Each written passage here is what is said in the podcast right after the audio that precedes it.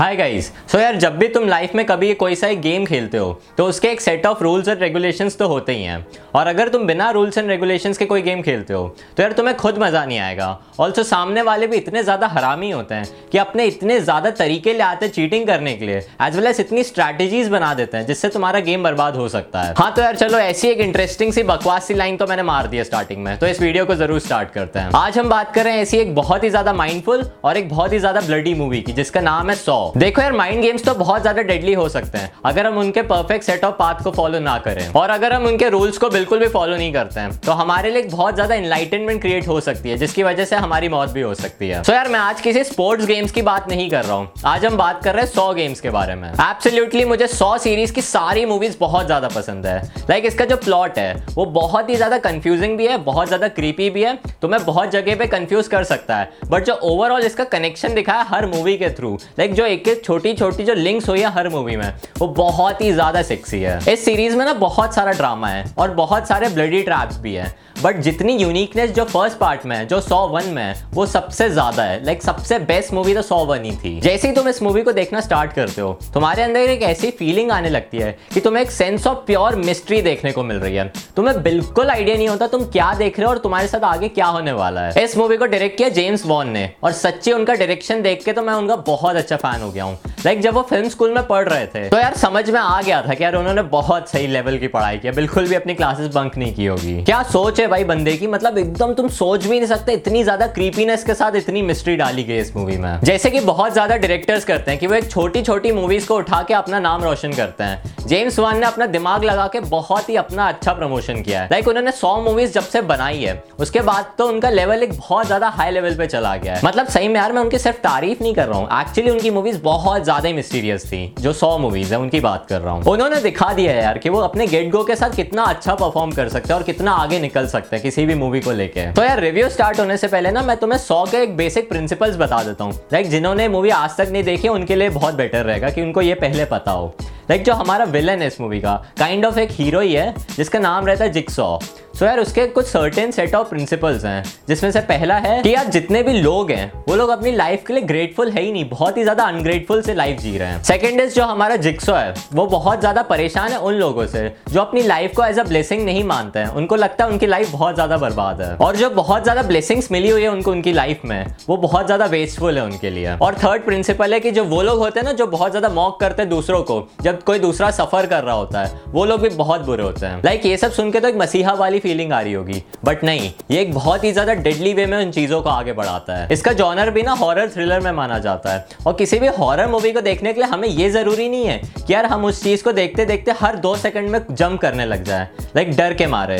मतलब ऐसा इस मूवी में कुछ भी नहीं है। बहुत ही ज़्यादा अंदर से अनइजीनेस आने लगती है इस मूवी को देखे क्योंकि इतनी ज़्यादा फ्राइटनिंग इस मूवी को बनाया गया है। बेसिकली जो सिचुएशन होती है प्रोटैगनिस्ट की, वो ज़्यादा फ्राइटनिंग रहती है इस मूवी में, ना कि उनकी प्रेजेंटेशन देखो, इस मूवी का बजट कम था, इसलिए वो लोग एक बहुत ज़्यादा हाई फाई एक्टर्स को ले नहीं सकते थे। इसलिए इस मूवी में भी एक्टर्स जो उनका काम बहुत ही ठीक ठाक ही है, ज़्यादा एकदम प्रोफेशनल भी नहीं है बट स्टिल यार इस मूवी का बजट बहुत कम था। और इस मूवी को ना सिर्फ़ 28 दिनों तक में ही शूट कर दिया गया था, पूरा का पूरा।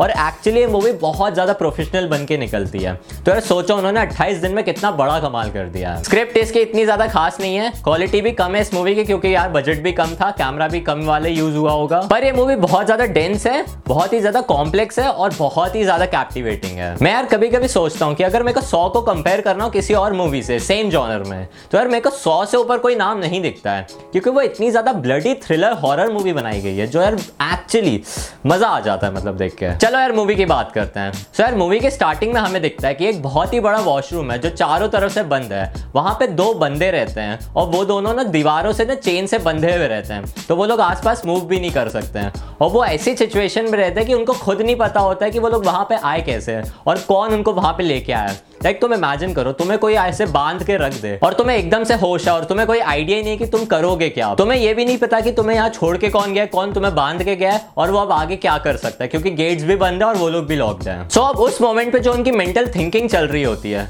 वो इतने छोटे छोटे डिटेल में हमें बताई गई है, जिसको देख के हमें बहुत एक क्रिस्प सा मिलता है। और हम ना जिक्सो को एक मर्डरर नहीं बोलेंगे, क्योंकि वो एक्चुअली खुद सामने से किसी का मर्डर नहीं करता है। वो अपने प्लेयर्स के साथ ना गेम्स खेलता है, जो एक दूसरे को सामने खुद मार देता है। तो तो इस हिसाब से वो मर्डरर भी नहीं हुआ। काइंड ऑफ़ वो एक मास्टरमाइंड बॉस रहता है, जो अपने प्लेयर्स को गेम खिलाता है, जो कि बहुत ज़्यादा डेडली गेम्स होते हैं। सो इस मूवी में जो दो बंदे रहते हैं, एक का नाम रहता है एडम और एक का नाम रहता है डॉक्टर गॉर्डन दोनों को ना वहाँ पे एक टेप रिकॉर्डर मिलता है और वहाँ पे दोनों की कैसेट्स रहती है अलग अलग तो दोनों को अपने अपने टास्क मिले रहते हैं कि दोनों को एक दूसरे को फ्री करके एक दूसरे को मार देना है और जो पहले मार देगा वो जीत जाएगा। और अगर दोनों एक दूसरे को नहीं मार पाए तो यार गेम ओवर हो जाएगा, दोनों वहीं पे सड़ के मर जाएँगे। मैंने इस मूवी को ना अकेले देखा था, रात में बैठ के एकदम अंधेरे में। और जिस हिसाब से वो थ्रिलर फील्स दे रहा था, देख के तो सही में मज़ा आ गया था।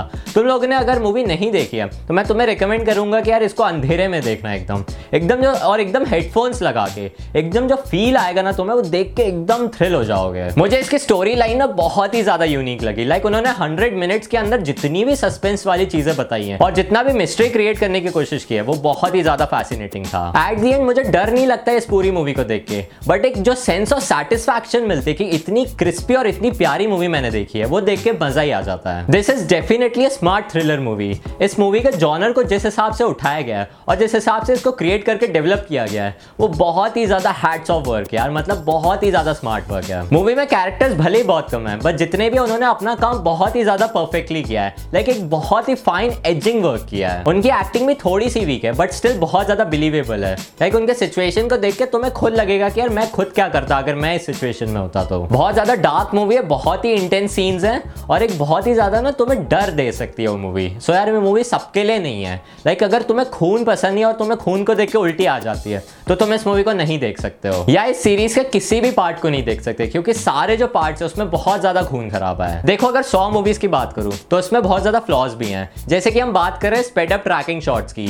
इस मूवी में जितने भी ऐसे सीन्स थे, वो कभी कभी लगता था कि यार, बहुत ज़्यादा यूनिक है। पर बहुत ज़्यादा ही उन्होंने इस चीज़ों को डाल दिया। था, जो देख के बहुत ज़्यादा अनप्रोफेशनल फील आ रहा था। और ऐसा भी लग रहा था कि यार एडिटर ने एडिटिंग अच्छी नहीं किया। बाकी ये सब छोड़ के यार उसका ओवरऑल जो सिनेरियो है, बहुत ही ब्यूटीफुल और बहुत ही यूनिक है। और मैं इस मूवी को रेट कर रहा हूँ seven point one stars out of ten so अगर तुम्हें वीडियो पसंद आया तो तुम फटाफट इस वीडियो को लाइक कर दो। और अगर तुम सौ सीरीज़ के बहुत अच्छे फ़ैन हो तो यार ये वीडियोस में और भी ज़्यादा लाने वाला हूँ। लाइक सारे पार्ट्स के रिव्यूज़ मैं ज़रूर करूँगा। See you guys in the very next video